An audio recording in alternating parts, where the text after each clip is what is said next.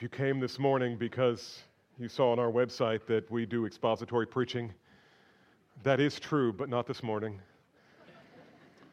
Um, we'll be back in Colossians when I get back from Ukraine and Israel in a few weeks. It is our tradition in January to present to you, I think, in keeping with the end of the book of Hebrews, where the author tells us to identify men whose lives are worth emulating and imitate their faith. So, this is the 15th installment of this series of men of God, most of whom I've covered were from outside the Bible. But today we'll spend our whole time looking at the biography of the Apostle Paul. Let's pray. Lord, we praise God for your work in the lives of your apostles and in all of the men and women who have come since then and have lived faithful lives, pointing others to Christ. We are here this morning as the fruit of their labor. We are here because of the righteousness of Christ, his finished work on the cross. We are here in a lesser sense because of Paul's faithfulness. Help us, Father, not to worship him this morning, but to worship the one he served. And may you be glorified in this. Help me, oh Father, I pray. In Jesus' name, amen. I have 27 pages. Pray for a miracle. if you are a Christian, you are certainly no stranger to the Apostle Paul. Aside from Jesus himself, I think it's safe to argue that there has been no human being on earth that has impacted the world more than this one solitary life. After the devastating experience of coming face to face with the resurrected Christ, Paul, the great persecutor of the church, became the most zealous servant of Christ the church has ever known. In the wake of the Damascus Road experience, Paul's whole life was motivated by one single passion, namely, in his words, that with full courage, now as always, Christ will be honored in my body, whether by life or by death. For to me, to live is Christ, and to die is gain. This is Paul's way of saying that he exists to proclaim the excellencies of Christ in all things to the glory of God. You say, what about to the joy of all peoples? That's coming. As he labored to show the world what Jesus is like, that he is the long awaited Son of God, the only Savior his life and teaching exploded upon the world with an impact that continues to reverberate some 2,100 years later. And think about it his inspired theology transformed Western thought, his biblical ethic transformed Western morality. His scriptural anthropology brought major reforms to civil government, the workplace, and the family. His writings were the grounds for the eventual abolition of, of the slave trade and eventually slavery itself. Along with that came a new dignity and value of women and the protection of children, just to name a few. But more than anything, God's, Paul's God besotted, gospel saturated Christology brought hope and salvation to a world of Jews and Gentiles alike. This morning, for our annual biographical sermon, I want to offer you a life of Paul the Apostle of sovereign joy. The Apostle of sovereign joy. I use the word sovereign because, as we will see, Paul believed that everything in creation is under God's sovereign rule. We like to say if there is one maverick molecule in the universe, God is not sovereign. But He rules it all in ways that we will see this morning and in ways that are hard to imagine. Furthermore, I say he is the apostle of sovereign joy because whenever the gospel finds fertile soil in the heart, the immediate and lasting fruit of it is joy. These things, Jesus said in John 15, these things I have spoken to you that my joy may be in you and that your joy may be what? Full. It's okay to talk back. It'll help you stay awake. It's going to be a long one. Let's keep going. So, as we read the New Testament,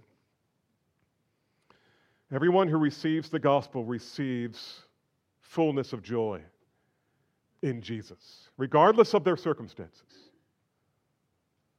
And as we read the New Testament, we don't actually meet Paul until we get to Acts chapter 7.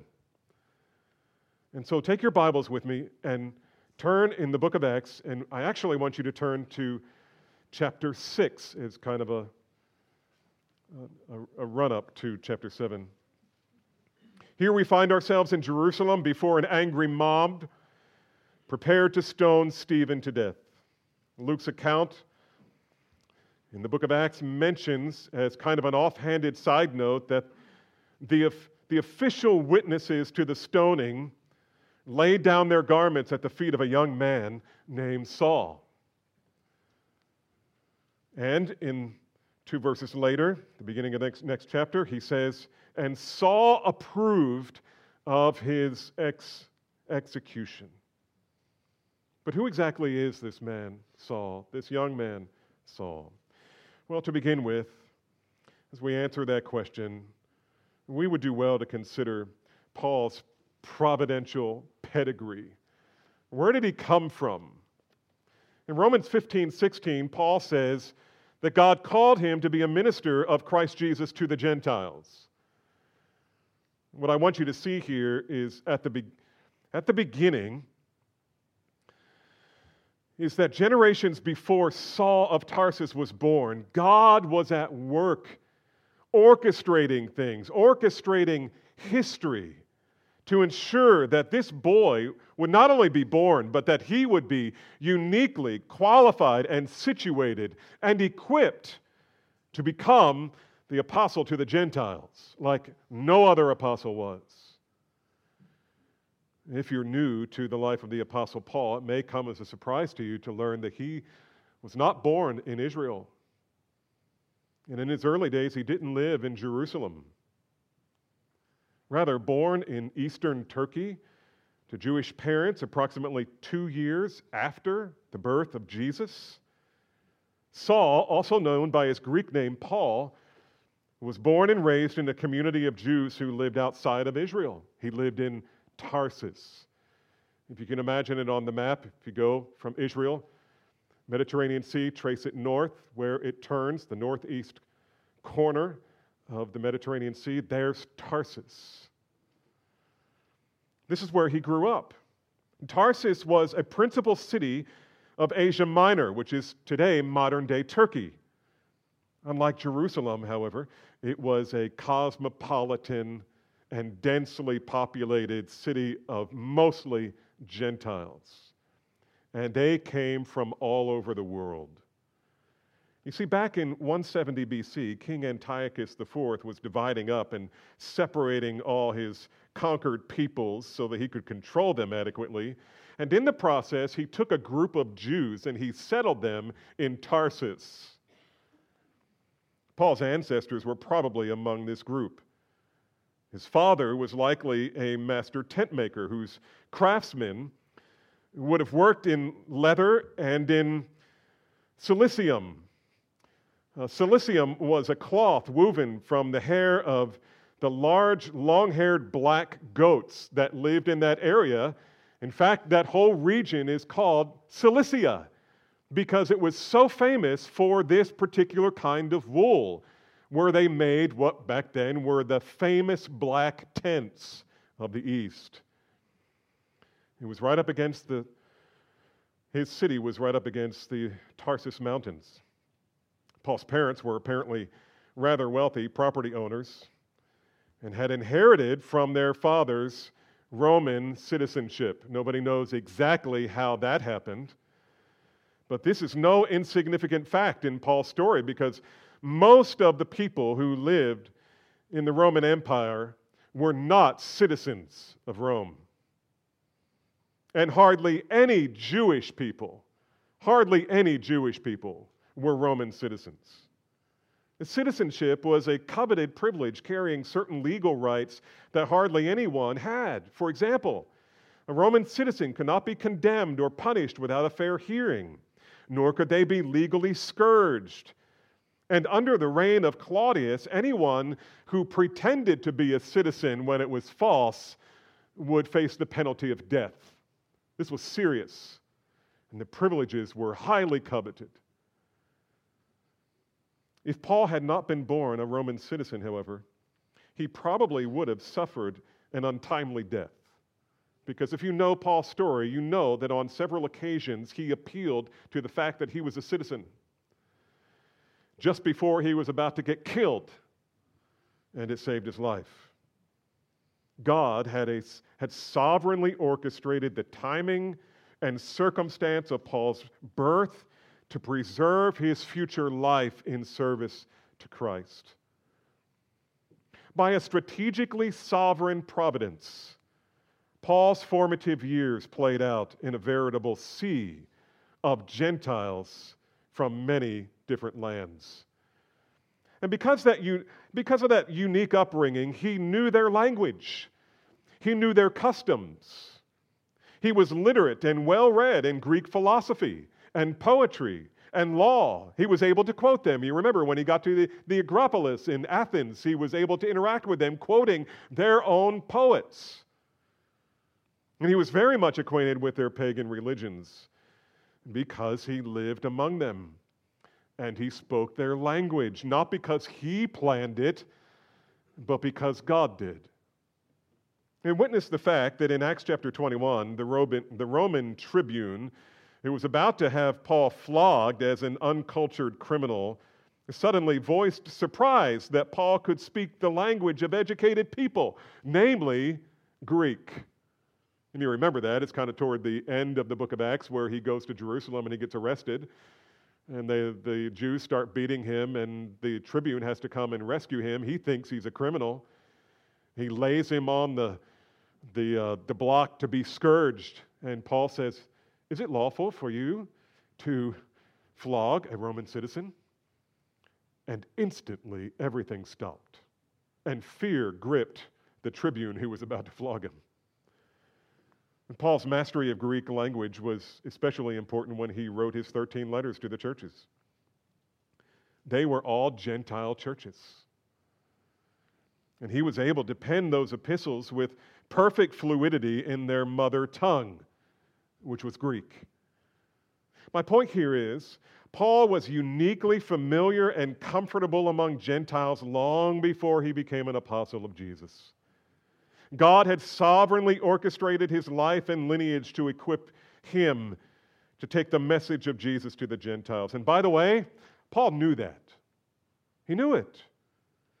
Paul knew that God had singled him out to be the apostle to the Gentiles. In Galatians 1:15, he speaks of himself in the words of the prophet Jeremiah saying, "God set me apart before I was born." Paul believed in sovereignty.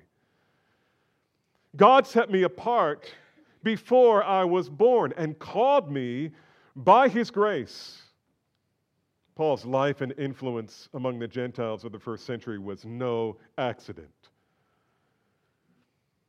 It was designed to the very last detail by a sovereign God who was on a mission to deliver sinners by means of the gospel of Jesus Christ.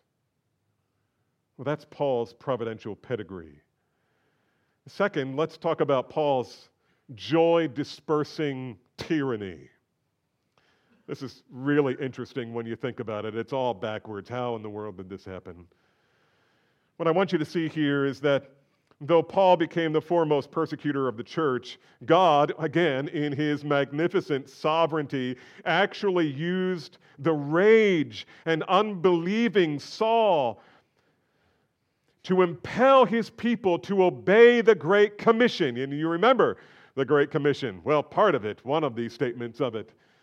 And Jesus basically said, You will be my witnesses in Jerusalem and Judea and in Samaria and where else?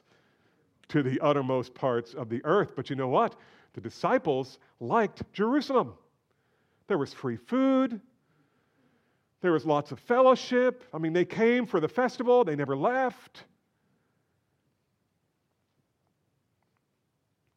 If what we know about Jewish boys from wealthy Jewish families is true, Paul's parents would have sent him by boat from Tarsus to Jerusalem for higher education sometime after his 13th birthday. We know that he did indeed receive instruction from Gamaliel in Jerusalem. Gamaliel the grandson of Hillel, the supreme teacher of the law in Jerusalem. Under Gamaliel's teaching, Paul would have learned to teach, he would have learned to expound upon the scriptures and tradition, and he would become expert in debate, as they say. Every rabbi was expected to not only be part preacher, but part lawyer he had to know how to debate. As a young man, Paul had a powerful mind. His own testimony in Galatians 1:14 was, "I was advancing in Judaism beyond many of my age among my people." This was a sharp young man. I mean, there were, there were tons of young men who were coming to be trained in Jerusalem. And he stood out among them all. It is said that before a gifted young man like Saul could become a master teacher in Israel, he had to master a trade. For, as F.F. Bruce explains, every Jew was bred to a trade. And in theory, no rabbi took fees, but rather supported himself by a trade. And we know that that was true of Paul later when he was an apostle. He supported himself by doing what? Tent making. And where did he learn that? Had to come from his father. Sometime, probably before he turned 20, therefore, Paul, Saul, would have completed his formal studies in Jerusalem and returned home to Tarsus to learn his father's tent making trade.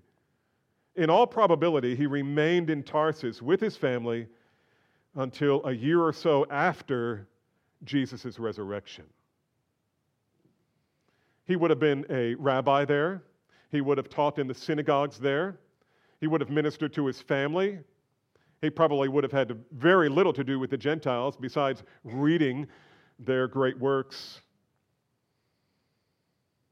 But he was in Tarsus all of this time and apparently didn't get back to Jerusalem until two years. And one author I read said as many as eight years after the resurrection which explains why there's no record that suggests that these two notable young men, Jesus and Saul, ever met.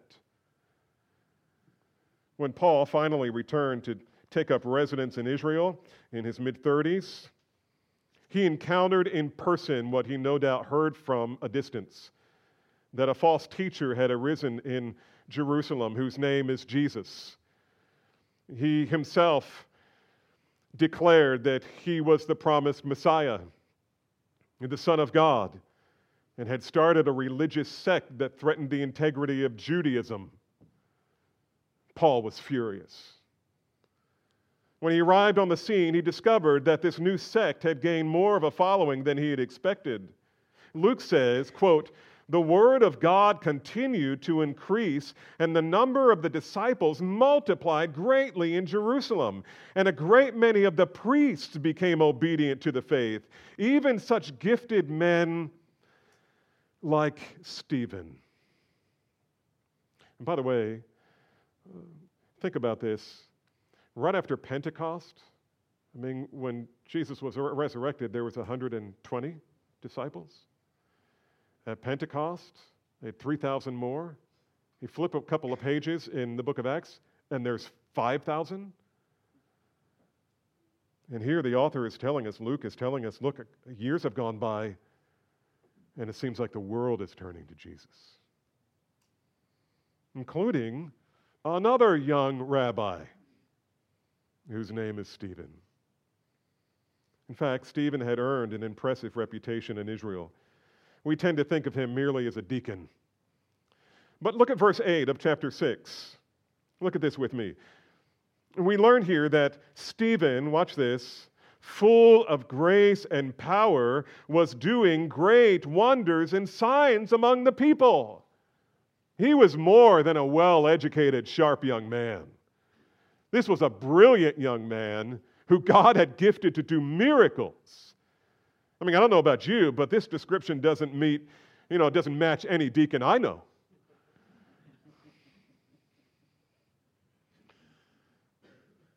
As is always the case with signs and wonders, Stephen's miracles were intended by God to authenticate his message namely, that the Messiah had come. He had been killed by his own people, just as the scriptures had said. He'd risen from the grave according to the scriptures. And furthermore, his name is Jesus. Stephen had been converted from Judaism. Why? Because he was a, because he was a, a dumb religious person? No. Did you hear the testimony this morning? Will Dodds? Uh, when I was listening to his testimony, I was thinking of Stephen. This guy had, had everything and had the world figured out, but God. Even in the face of authenticating miracles, however, the leading Jews of Jerusalem rejected Stephen's message and its messenger. Clearly, the theology of the Jews and the theology of Paul, and I'm sorry, the, the theology of Paul and the theology of Stephen were on a course for a head on collision. One of them would have to go. And so the leading Jews in Jerusalem apparently required Stephen to debate the question in the synagogue. Just read the text carefully, you'll see it. Like Martin Luther 1500 years later, Stephen came prepared to engage in discourse over the meaning of relevant text to the question of Messiah.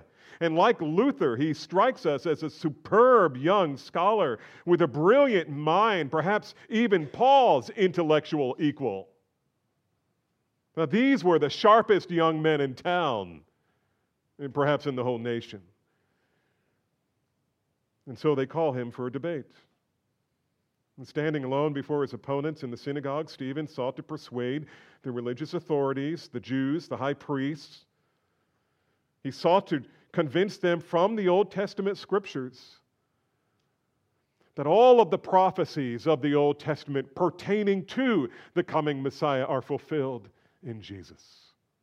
From his birth to his bloody death and resurrection. Nevertheless, Acts 6:10 tells us. Look at this. Listen to this, this kind of backhanded description of Stephen. Though they could not withstand the wisdom and the spirit with which he was speaking, his words only infuriated them. And it infuriated them to the point of homicidal rage. They were determined to kill him.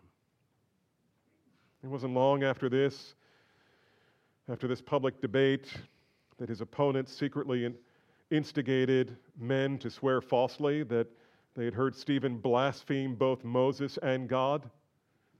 Formal charges were drawn up. I don't know about you, but when I've read this story again and again, it just seems to me, you know, here's a deacon from the church. He goes out on the street, starts street preaching, everybody gets mad, and they stone him to death. It's not the way it happened. This was a really big deal, and it was public. And at least they made a sham out of it being a legal proceeding.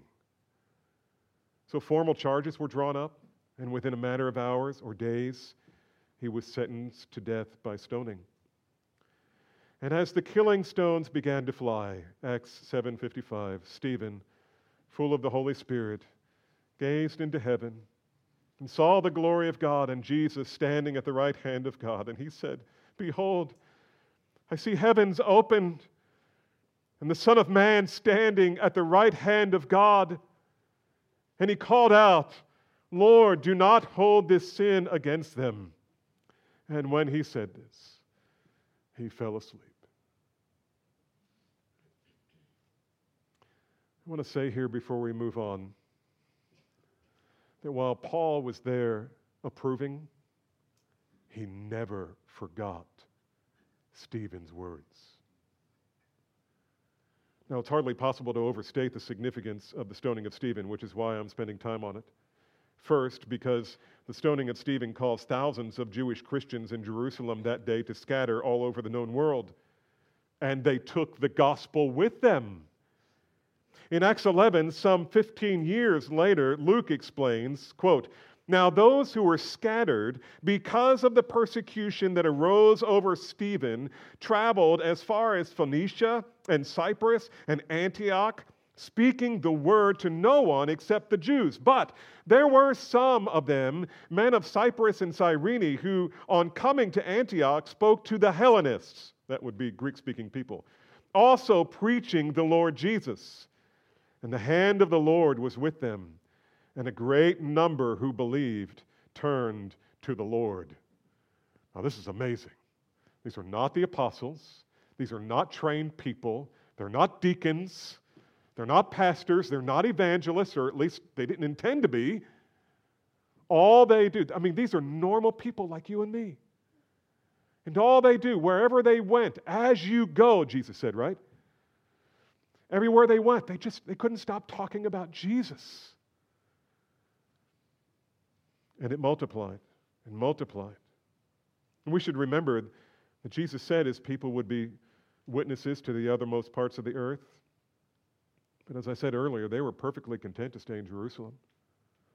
Why did they go?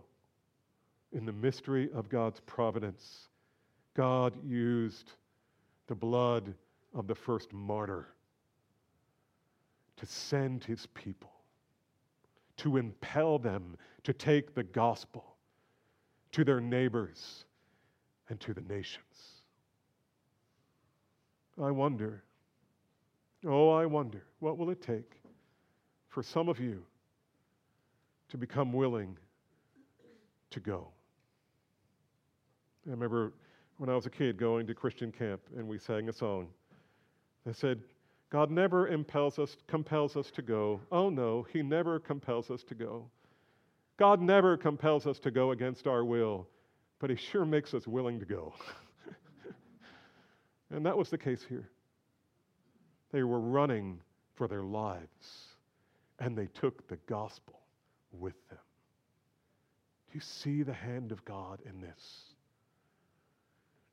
The second reason Stephen's stoning is significant is because it is here that Paul would shift from, from becoming from being a supporting bystander before the persecution of Christians to a violent aggressor, singularly determined to wipe out this heretical sect called the Way.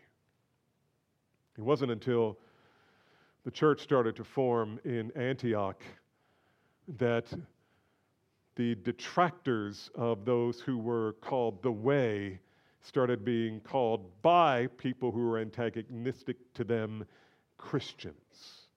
They were first called Christians in Antioch. Well, from here until his Damascus Road encounter with Christ, Paul lives as a raging tyrant.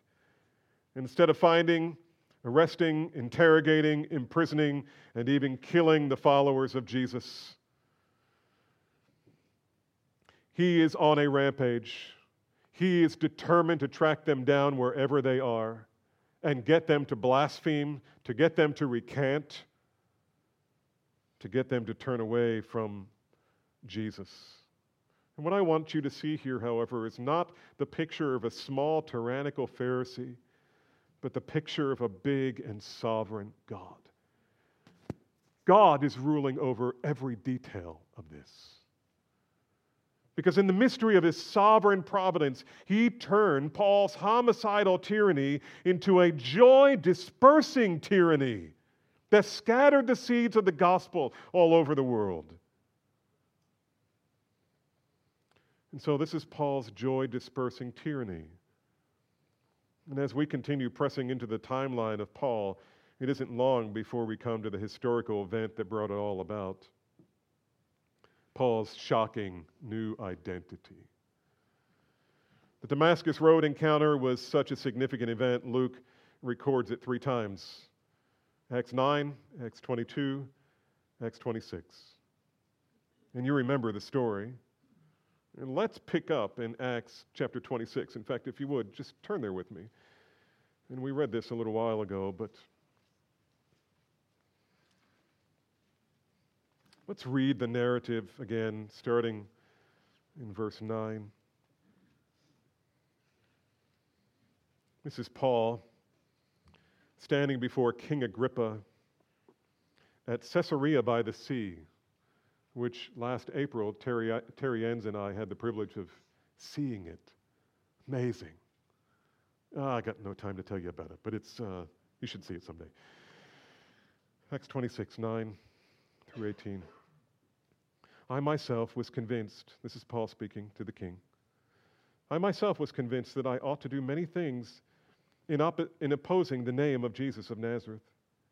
And I did so in Jerusalem I not only locked up many of the saints in prison after receiving authority from the chief priests, but when they were put to death, I cast my vote against them. And I punished them often in all of the synagogues and tried to make them blaspheme. And in raging fury against them, I persecuted them even to foreign cities. In this connection, I journeyed to Damascus with the authority and commission of the chief priests. At midday, O king, I saw on the way a light from heaven, brighter than the sun, that shone all around me and those who journeyed with me. And when we had fallen to the ground, I heard a voice saying to me in the Hebrew language, Saul, Saul, why are you persecuting me? It is hard for you to kick against the goads. And I said, Lord, who are you? And the Lord said, I am Jesus, whom you are persecuting. But arise and stand upon your feet, for I have appeared to you for this purpose to appoint you as a servant and witness to the things which you have seen me and to those in which I will appear to you delivering you from your people and from the Gentiles to whom I am sending you, to open their eyes so that they may turn from darkness to light and from the power of Satan to God, that they may receive forgiveness of sins and a place among those who are sanctified by faith in me. So let's get this. In Jerusalem, Paul got word that a substantial number of these Jesus followers had escaped to Damascus. And so he asked the Jewish council for authority to track them down. It probably took him a few weeks to make the 130 mile journey. I mean, you see commitment here, passion, rage. 130 miles. But in his zeal, he determined to do it, at least in part, right in the middle of the day. Nobody traveled in the middle of the day. Nobody travels at noon on foot in Israel and surroundings. Why? Because it's hot. Paul didn't care. He was determined. As they approached the town, suddenly, at about noon, isn't this interesting? Listen to the description. Suddenly, about noon, a great light flashed from the sky, a light more brilliant than the noonday sun. How bright is that? Blinding bright. Biographer John Pollock explains uh, listen carefully to this. He looked up within the center of the light which blinded him from his surroundings. He faced a man of about his own age. Paul could not believe what he heard and saw. All his convictions, his intellect and training, his reputation, his self respect demanded that Jesus should not be alive. He played for time and replied, Who are you, Lord? I am Jesus, whom you are persecuting. It is hard for you this kicking against the goad. And then Paul knew. In a second, that seemed like eternity, he knew he saw the Lord, that he was alive. just as Stephen and the others had said. And that he loved not only those whom Paul persecuted, but also Paul himself.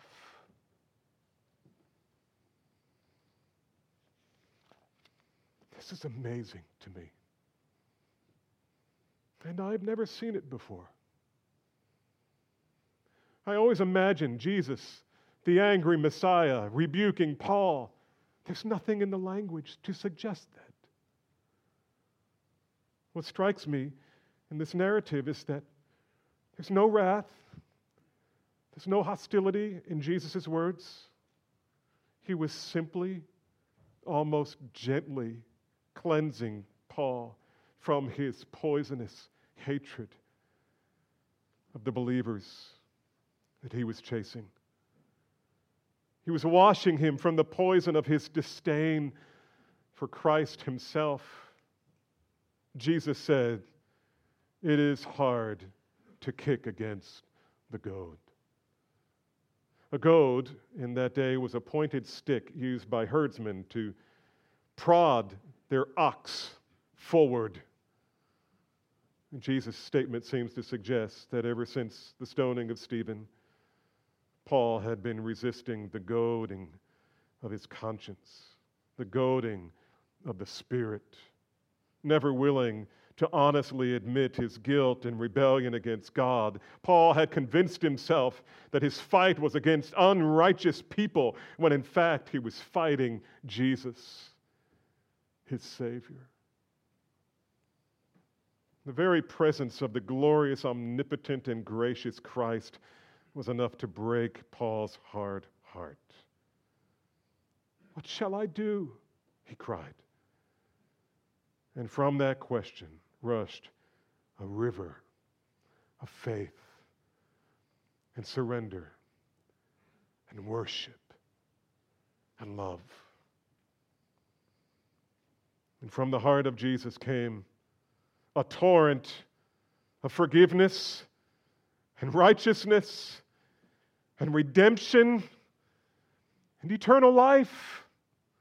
Where sin abounded, grace much more abounded.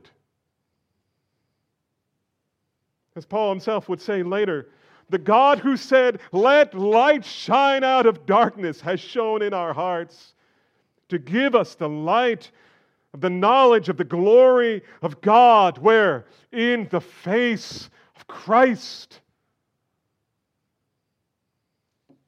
Paul wrote that. And I wonder if Paul was reflecting on the day when he actually gazed upon the face of God on the Damascus Road.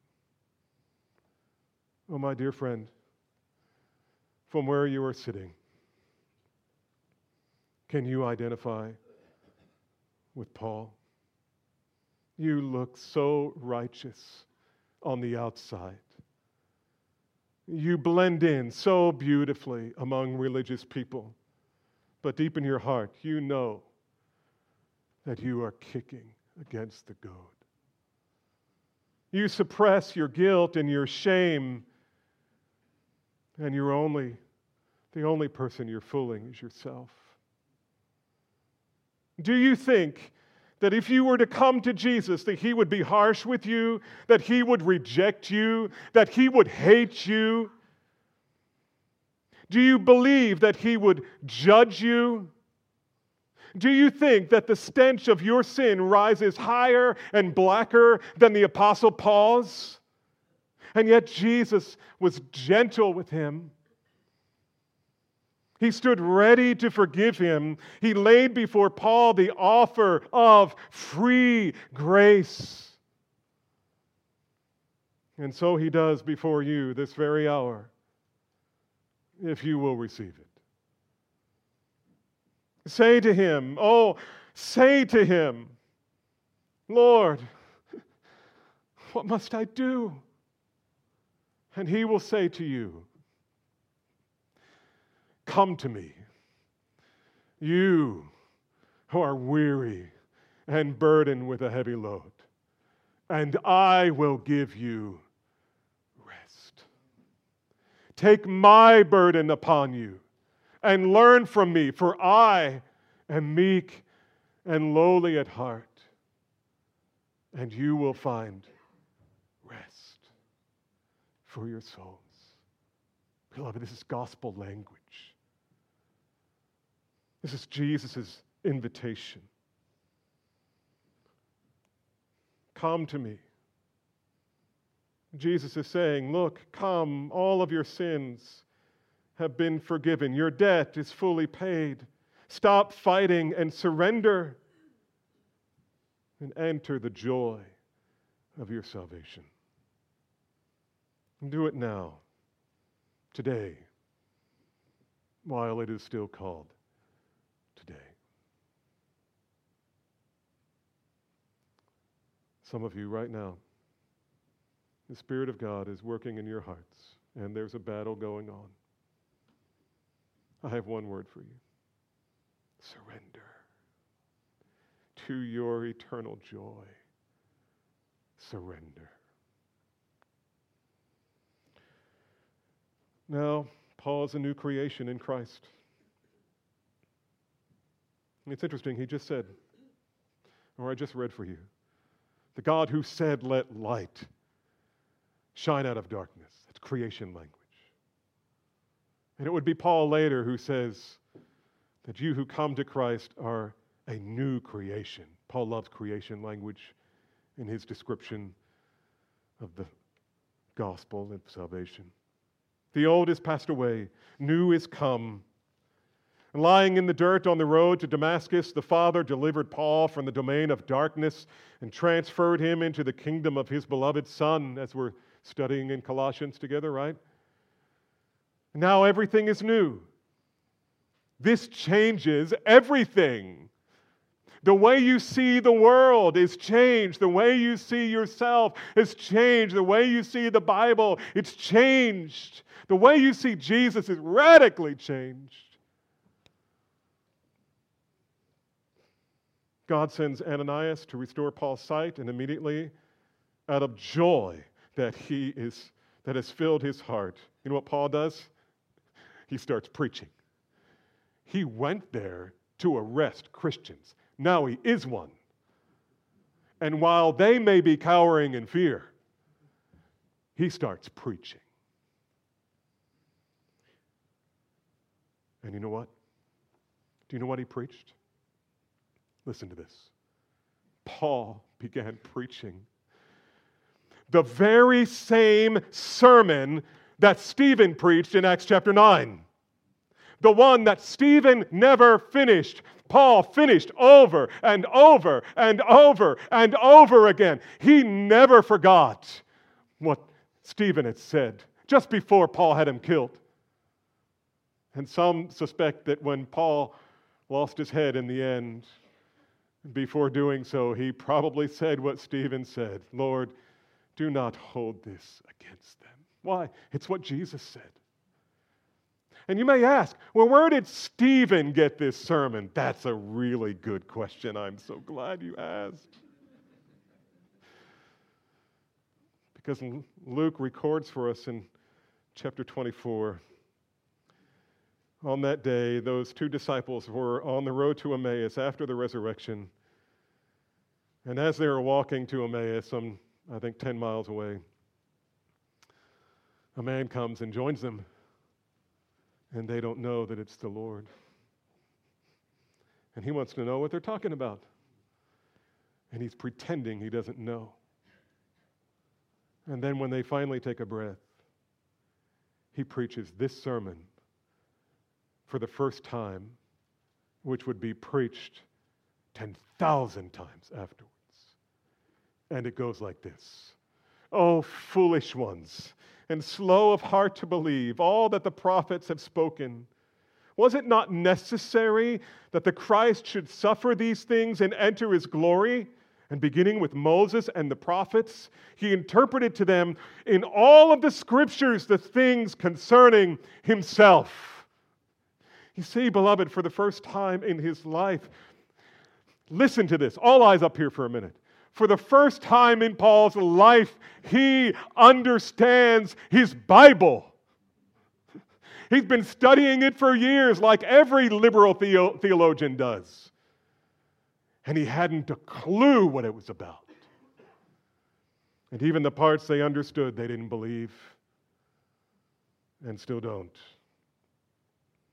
For the first time in his life, he understood that Messiah was come just as the prophet Isaiah predicted, and not just the prophet Isaiah. That he would come not as a conquering king, but as a suffering servant who would bear all of our sins in his body on the cross that we might be saved. And so Paul preached and preached. Paul, whose whole life had been all bound up in meticulous Mosaic law keeping, now found life in nothing but the grace of God in Christ. Was because of his teaching, amplifying the teaching of Jesus, that we find ourselves here often singing, All I have is Christ. All I have is Christ. You know why? Because he is sufficient, he is all that we need and to add anything to him would dilute from him. How could he keep from preaching? Here's how he describes it. He who had set me apart before I was born and who called me by his grace was pleased to reveal his Son to me in order that I might preach him among the Gentiles. And do you know what motivated Paul to risk his life preaching? Listen, it was the joy that he found in the love of Christ. I suspect he never forgot Jesus' words that day, and he never forgot his tone. He says in 2 Corinthians 5 14 and 15, the love of Christ controls me. It's as if he wakes up every morning and says, What does love for Jesus require of me today? Isn't that a great question to ask?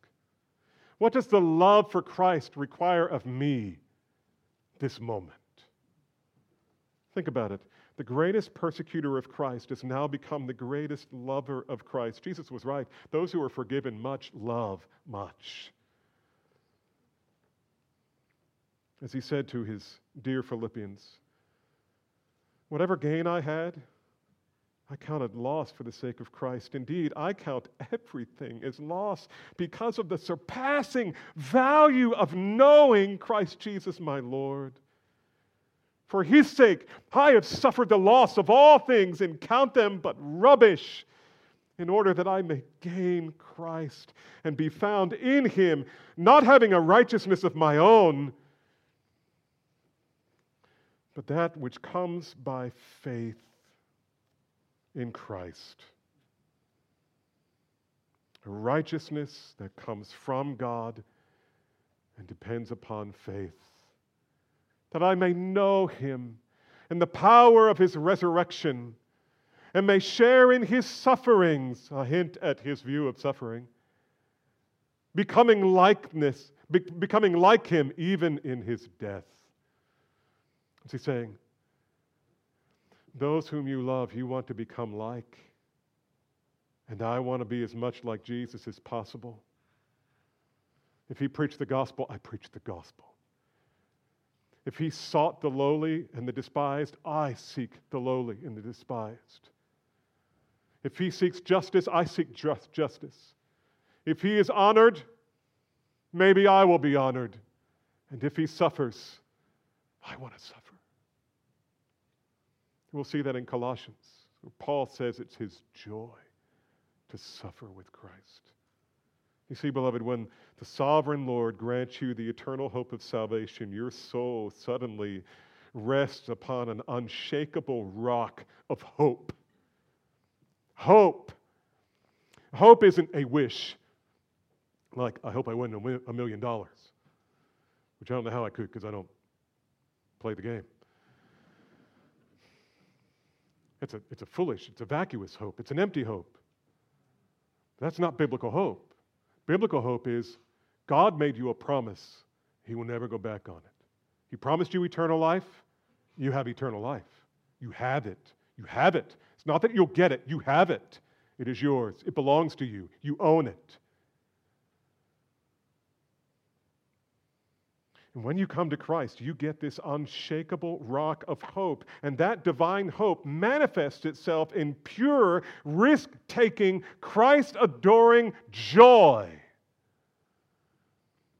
No doubt that's why Paul said in Romans 12 12, he commands us to rejoice in hope.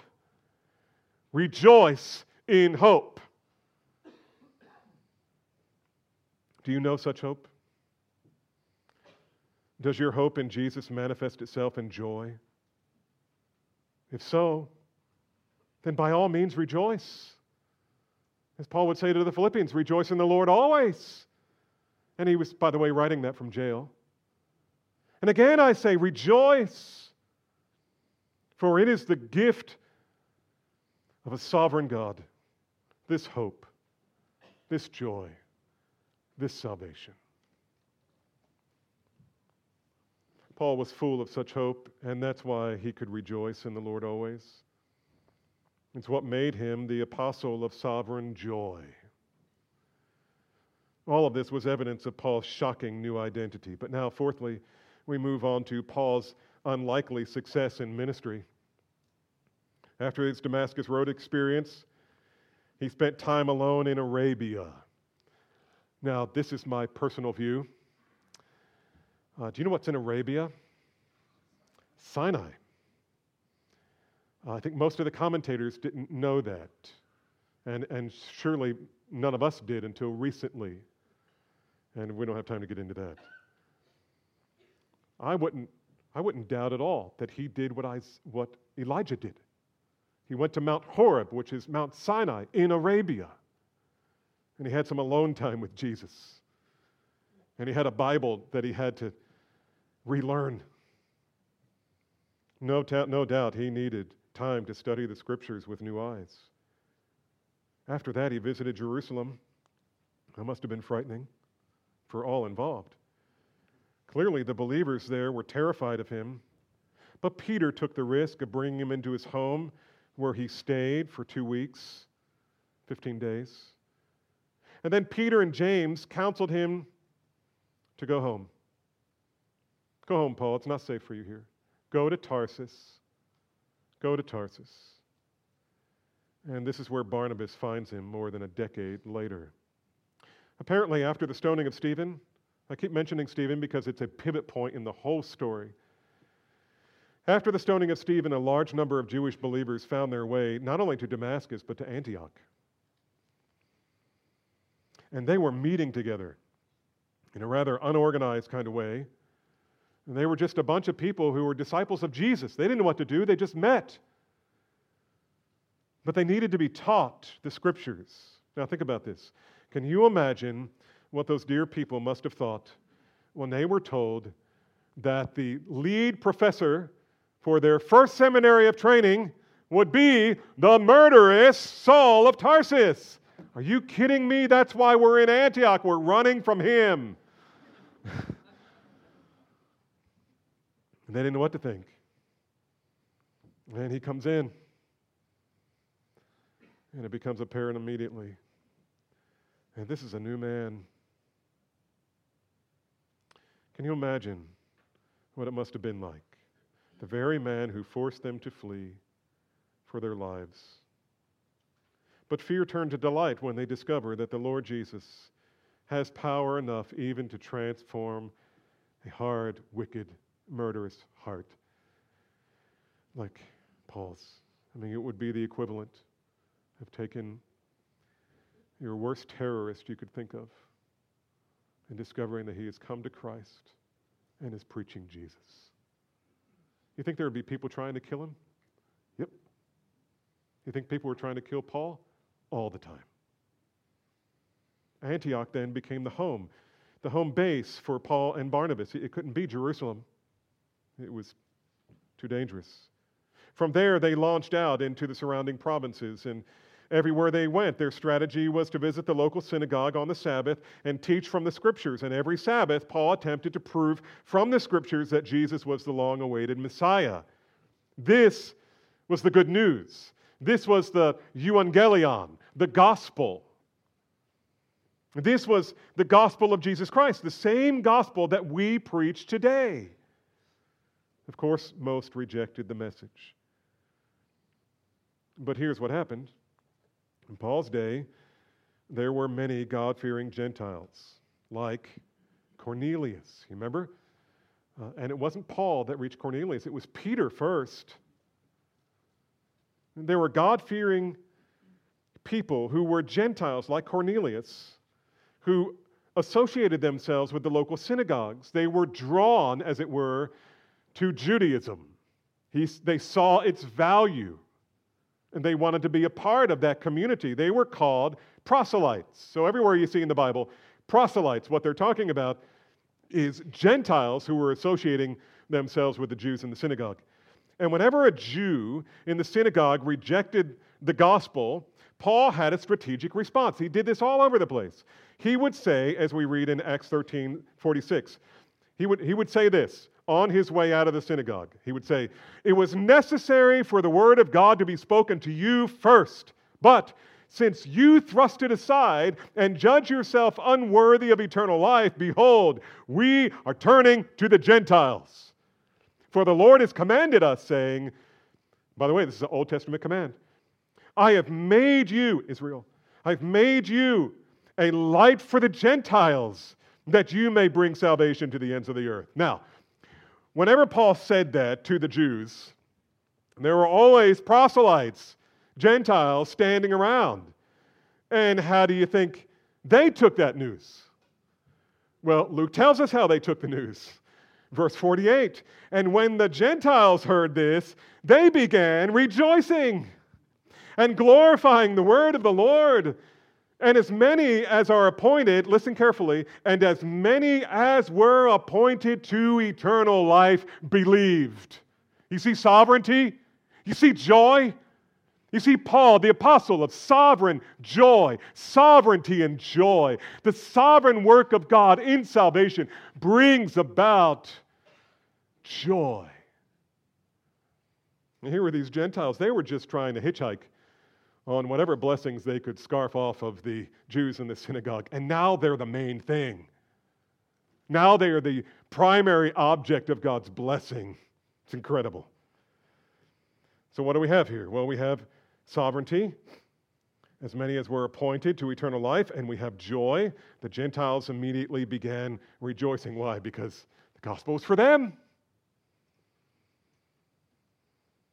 The way he saw it, God made an apostle. Listen carefully. He made Paul an apostle for this purpose. And let me put the whole thing together now. And what was that purpose? To proclaim the excellencies of Christ in all things to the glory of God, in the joy of all peoples.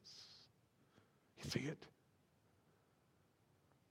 This strategy of Paul's plays out again and again throughout his ministry until his second missionary journey, where he sets up kind of a base camp in Corinth for a while. And then he does the same thing again in Ephesus, where he established the school of Tyrannus, from which many young men, such as Epaphras at Colossae, were trained and sent out to plant churches all over Asia Minor and beyond, which just encourages us in our efforts to plant churches. This is the Great Commission. It's part of the Great Commission. In fact, Luke tells us in Acts 9:10 that Paul's ministry there was so effective. Listen carefully. That all the residents of Asia heard the word of the Lord, both Jews and Greeks. And it was said that each of the seven churches named in the book of Revelation were planted by men who were trained at the school of Tyrannus under Paul's ministry. It was enormously fruitful. It's been said that in little more than 10 years, Paul established the Church of Jesus Christ in four provinces of the Roman Empire, in addition to Galatia, Macedonia, Achaia, and Asia. Before AD 47, there were no churches in these provinces. In AD 57, if I do my math right, that's 10 years, Paul could speak as if his work there was done and could now begin making plans to expand in tours far into the West. In fact, at the end of the book of Romans, he says, I'm going to Spain and I expect you to send me there. But while all of that sounds exciting and wonderful, and it was, it didn't come without suffering. This brings us to the fifth point, and I'll try to do this quickly.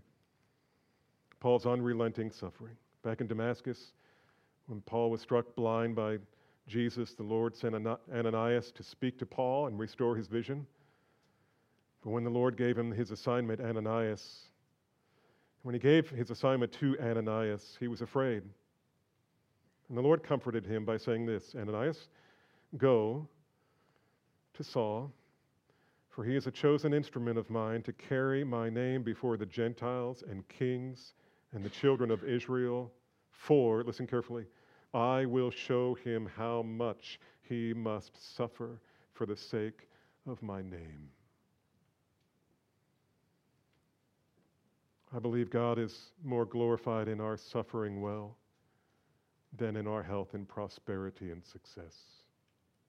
He's far more glorified in our suffering well than in our comfortable successes. I suspect Paul's suffering started in earnest as soon as he went home. Remember, I told you he went home to Tarsus? After his conversion, when he left Tarsus to take his role as a leading rabbi in Jerusalem, it must have made his father more than a little proud. His son would surely become the greatest Pharisee in Israel. When he returned to Tarsus, after his conversion, however, I suspect he received a traitor's welcome. His parents, no, no doubt, bore the brunt of the scorn in the community. And you know, Paul, there's no way he wasn't going to preach Jesus. He couldn't keep his mouth shut.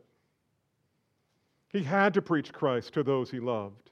He had to try to convince the leaders in the synagogue from Scripture that Jesus is the fulfillment of the Old Testament prophecies of Messiah. For that he was most certainly flogged repeatedly. In fact, in, in 2 Corinthians 11, he offers a sample list of the ways that he suffered. He recounts in 23 and 24 experiencing this labors, far more imprisonments, with countless beatings, often near death. Now, listen to this one. Five times I received at the hands of the Jews the 40 lashes less one. Why is that significant? Well, that mention of five times receiving 40 lashes, you would get the 40 lashes at the synagogue. And it's interesting because Luke, in his account, only mentions two. Luke didn't know Paul when Paul was in Tarsus. And there was a number of biographers I read who said the first three probably happened in Tarsus in his home, where he was beaten almost to death. I said that his strategy was to go into a town, go into the synagogue, preach Christ, and move on to the Gentiles. I left a part out. Go into a town, preach Christ in the, uh, in the synagogue, and get beaten half to death, and then go to the Gentiles. It happened again and again and again and again. And Paul continues his list. Three times beaten with rods. Once I was stoned, three, and, and left for dead, by the way. Three times I was shipwrecked, a night and a day, adrift at sea, on frequent journeys, in dangers of rivers and robbers, and in the city and out in the country, in hardship, and, and on and on it goes. What kind of man can endure that kind of suffering? I mean, good night. I was trying to opened an avocado and I poked my hand right there and thought I was going to die. it's like a week ago, it still hurts.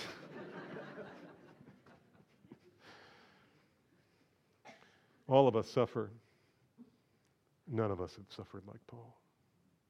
And we avoid suffering like the plague. From a Roman jail, Paul once wrote to his beloved Philippians these famous words It is my eager expectation and hope that I will not be ashamed, but that with full courage, now as always, Christ will be honored in my body, whether by life or by death.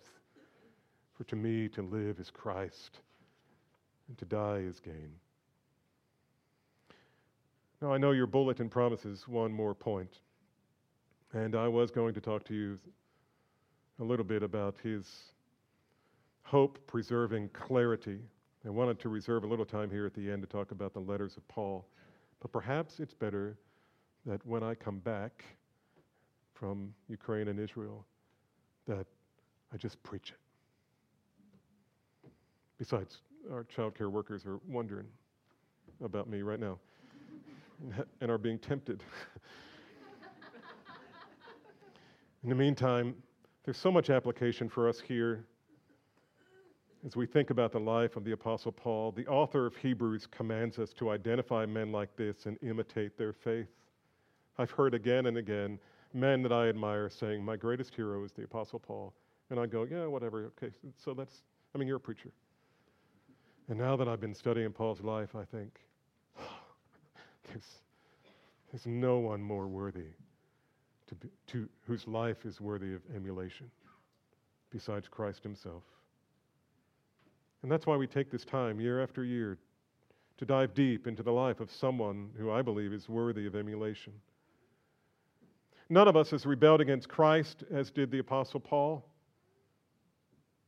You can be forgiven and justified and redeemed, however, as Paul was. And for some of you, that needs to happen right now. And God has not called all of us to be apostles, but all of us can strive to be more effective ministers of the gospel. And some of you, young men, should consider whether or not God has called you into the ministry of preaching the word. We would love to help you get there if God has gifted and called you for that purpose. And others should begin today to seriously think about leaving the comforts of the United States for a new and difficult ministry where Christ has yet to be named. You say, Are there still places like that? You bet there are. And they need help. And as Bill and Becky were telling us last week, there are fewer and fewer and fewer missionaries willing to go. And still, many of you simply need to just stop wasting your life on empty entertainment and begin disciplining yourself to know Christ and to become like Paul in his love for Christ. It'll change your life, it'll give your life substance that it would never have otherwise. And all of us, frankly, could stand to resolve afresh to fulfill our calling to proclaim the excellencies of Christ in all things to the glory of God in the joy of all peoples. Let's pray.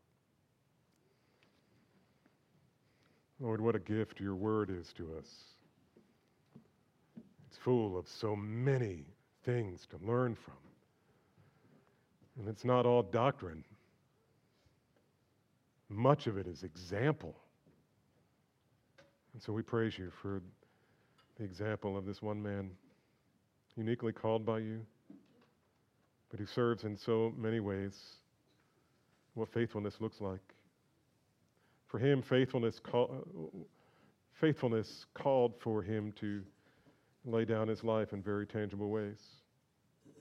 And faithfulness for us may this week require us, and love for Christ may require us to swallow our pride and our fear and to step out and speak. No, Father, would you use us? And would you help us by your Spirit? Transform hearts in this community as some would come to love Jesus as we love him. Lord, we praise you and we give you thanks for it all in Jesus' name. Amen.